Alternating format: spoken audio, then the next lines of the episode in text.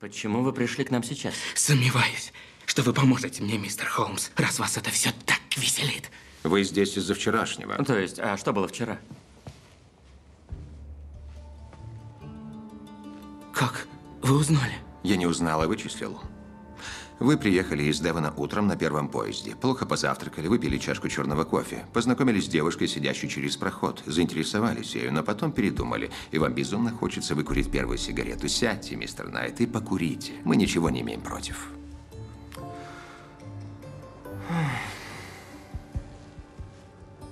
Вы абсолютно точно все передали. Я просто потрясен. Это моя работа. А сейчас замолчите и покурите. Один из самых популярнейших сериалов в истории, один из самых лучших, культовых уже практически Шерлок от BBC, британский проект, который покорил миллионы людей еще в 2009 году и, я думаю, покоряет до сих пор, несмотря на то, что новый сезон пока что не обещают.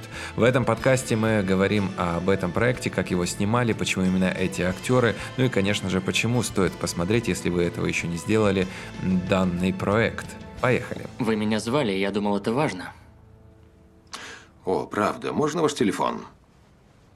Мой телефон? Не хочу пользоваться своим. Номер могут узнать, он есть на сайте. У миссис Хадсон есть телефон. Она внизу, не мог до нее докричаться. Я был на другом конце Лондона. Мне не к спеху. Сюжет сериала основан на произведениях сэра Артура Конан Дойля о детективе Шерлоке Холмсе, но это всем и так понятно. Но действие здесь происходит в наше время.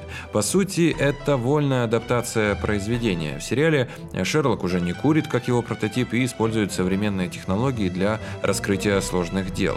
Сериал стал плодом сотрудничества Стивена Моффата и Марка Геттиса. Они уже занимались адаптацией викторианской литературы для телеэкрана. Например, Моффат является сценаристом сериала «Джекил», снятого по мотивам повести «Странная история доктора Джекила и мистера Хайда». А Геттис стал автором эпизода киноленты по мотивам произведений э, Чарльза Диккенса «Доктор Кто». Идея создать сериал «Шерлок» пришла к ним абсолютно случайно во время работы над сериалом «Доктор Кто».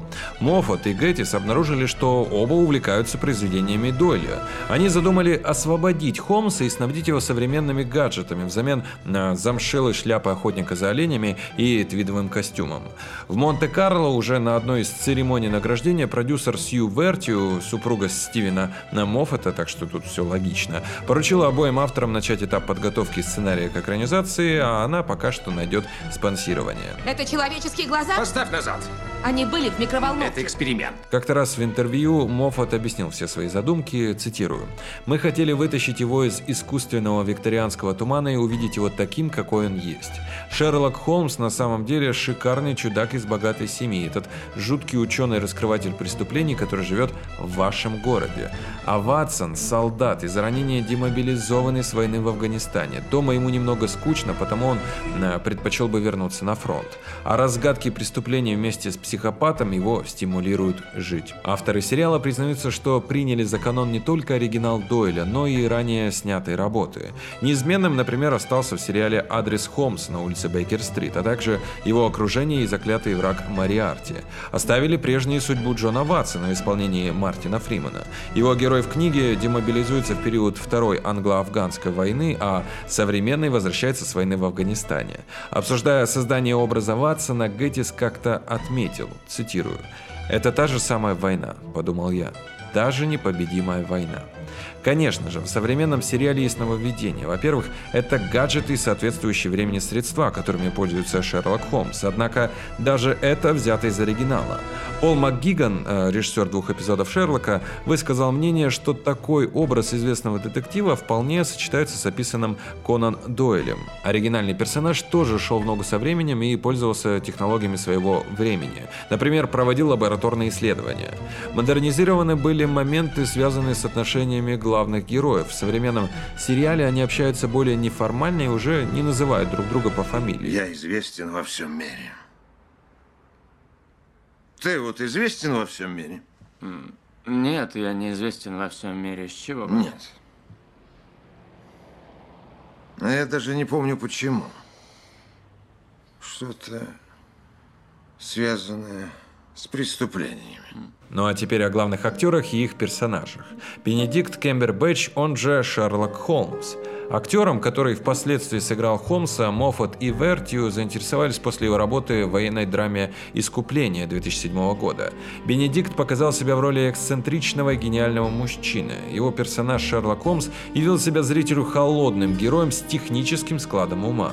Сам же актер признался, что играть Холмса ему было непросто. Цитирую. «Его очень тяжело играть, поскольку из-за объема слов в твоей голове и скорости мышления приходится невероятно быстро соображать. Он на шаг впереди зрителей и всех людей с нормальным интеллектом, которые его окружают. Они совсем не понимают, куда его приводят его домыслы». Конец цитаты.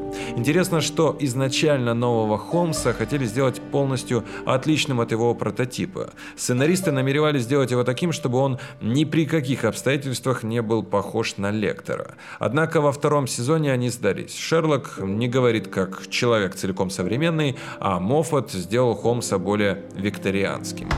Отрубленная голова? А тут голова. Я чай выпью, спасибо. Голова в холодильнике. Что до Ватсона, Марк Геттис признался в интервью, что при подборе актера на роль Ватсона команда столкнулась с некоторыми трудностями. Если Кембербэтч был единственным, которого видели в роли Холмса, то такого же абсолютно подходящего актера на роль Ватсона не находилось. Пробы прошли несколько актеров, среди них был даже Мэтт Смит, но Моффат назвал его слишком чокнутым для Ватсона. В итоге сыграл Ватсона Мартин Фриман. По признанию создателя сериала, Джон Ватсон в исполнении Фримана надежный и способный. Он раскрывает того современного Холмса, который теперь зовет себя высокоактивным социопатом. О, Джон, как же я тебе завидую. Завидуешь мне? Твой мозг так прост, незатейлив, почти не используется. Мой как мотор, постоянно работает. Того и гляди взорвется, как паровая бомба. При создании саундтрека авторы сериала преследовали ту же идею, что и в самой киноленте. Сделать композицию, которая обладала бы тем же духом оригинала, как и знаменитые заглавные темы из экранизаций прошлых лет, но все-таки в духе современной истории. Запись саундтрека к пилотному эпизоду началась в 2009 году. Композицию записывали на студии Air в Хэмпстеде Майкл Прайс и лауреат Грэмми Дэвид Арнольд, который до этого работал над фильмами о Джеймсе Бонде, между прочим. Скрипичные партии Шерлока записывала Эос Чаттер. Скрипачка присутствовала на съемочной площадке и даже обучала Бенедикта Кембербэтча каким-то азам обращения со скрипкой. У Эос была сложная задача играть прямо во время съемок, синхронизируя тем самым свою игру с движениями актера. На тренировке у Кембербэтча была-то всего одна неделя. В сериале есть момент, когда Холмс сам сочиняет музыку, так вот Чаттер приходилось внимательно там следить за действиями актера и играть, когда он брался за скрипку, а ему приходилось делать, собственно, то же самое. Режиссер долго там искал ракурс для скрипачки, в итоге ее поставили прямо на площадке, буквально на границе кадра и бок о бок с актерами. Это вы придумали себе кличку Грак? Это его имя? Честно? Да. Хоть раз бы поинтересовались. Пилотный эпизод сериала длительностью 60 минут анонсировали на Эдинбургском международном телевизионном фестивале в августе 2008 -го. Транслировать его планировали во второй половине 2009 а снимать пока что не торопились, так как хотели дождаться успеха или провала пилотного эпизода. Кстати, тот самый первый эпизод СМИ представили как провальный, потому BBC решили отказаться от его трансляции и вообще изменить формат сериала. В результате появились три эпизода по полчаса каждый. Пилотный эпизод существенно переписали и расширили. Журналисты отмечают, что серию полностью изменили в плане декораций, звука и развития истории. Как всегда, Ватсон, ты смотришь, но не наблюдаешь. Потому для тебя мир покрыт тайной, а для меня прост и понятен. Жесткая логика против романтических причуд. Любое действие влечет за собой последствия. В последний раз объясняю. Если хочешь держать погремушку, не бросай ее на пол. Что касается съемок, некоторые сцены с видом квартиры на Бейкер-стрит 221Б снимались в другом доме 185 по Норт Гоуэр-стрит в Лондоне. Дело в том, что на Бейкер-стрит висело огромное множество плакатов с Шерлоком, которые пришлось бы снимать или маскировать. Мешало съемочному процессу также интенсивное движение. Интерьер квартиры 221Б создавал художник-постановщик Арвел Вин Джонс. Он решил превратить жилье детектива-консультанта в современную лондонскую квартиру. Квартиру. Обои предметы интерьера в ней соответствовали прошедшим 30-40 годам. Много предметов с площадки антиквариата, некоторые вовсе принадлежат лично создателям или же актерам сериала. Стоит также отметить, что образ Шерлока стал популярен после выхода сериала на экраны. Сеть британских магазинов одежды Debenhams даже выпустила в продажу его пальто из сериала, а фирма Bellstaff возобновила выпуск пальто, которое носил Кембербэтч. Дизайнер Пол Костелло, вдохновляясь новым образом британского детектива, выпустил собственную коллекцию шерстяных пальто, которые тоже расходились на ура. Пожалуй, лучше всего о сериале расскажет сам Кембербэтч, поэтому вашему вниманию его интервью. А я с вами уже прощаюсь. Живите и процветайте. Продолжение следует. У вас вопросы есть? Да, куда мы едем? На место событий. Дальше. Кто вы? Чем занимаетесь? Как вы считаете? Я сказал бы, вы частный детектив. Однако, Ведь полиция не пользуется услугами частных сыщиков. я консультирующий детектив. Первый в мире. Я изобрел эту работу. В чем ее суть? В том, что полиция, зайдя в тупик, что бывает всегда, идет ко мне. Полиция идет к любителю. Помните, в первую встречу я сказал Афганистан или Ирак? Вы очень удивились. Да, как вы узнали? Не узнал, а увидел. У вас стрижка и выправка военного. И в первой же фразе подсказка. Тут все изменилось. Учился в Барсе, то есть, очевидно, военврач. Загорелое лицо и кисти рук. Были за границей, но не загорали. Войдя, сильно хромали, но стул не попросили. Стояли, словно забыли о ноге. Выходит, боль психосоматическая. Значит, обстоятельства ранения травмируют, то есть рана получена в бою. Боевое ранение, загар, Афганистан или Ирак. А насчет психотерапевта? Психосоматика предполагает психотерапевта. Теперь о вашем брате. Телефон с выходом в интернет, с mp3-плеером, а квартиру в одиночку не потянете. Значит, подарок.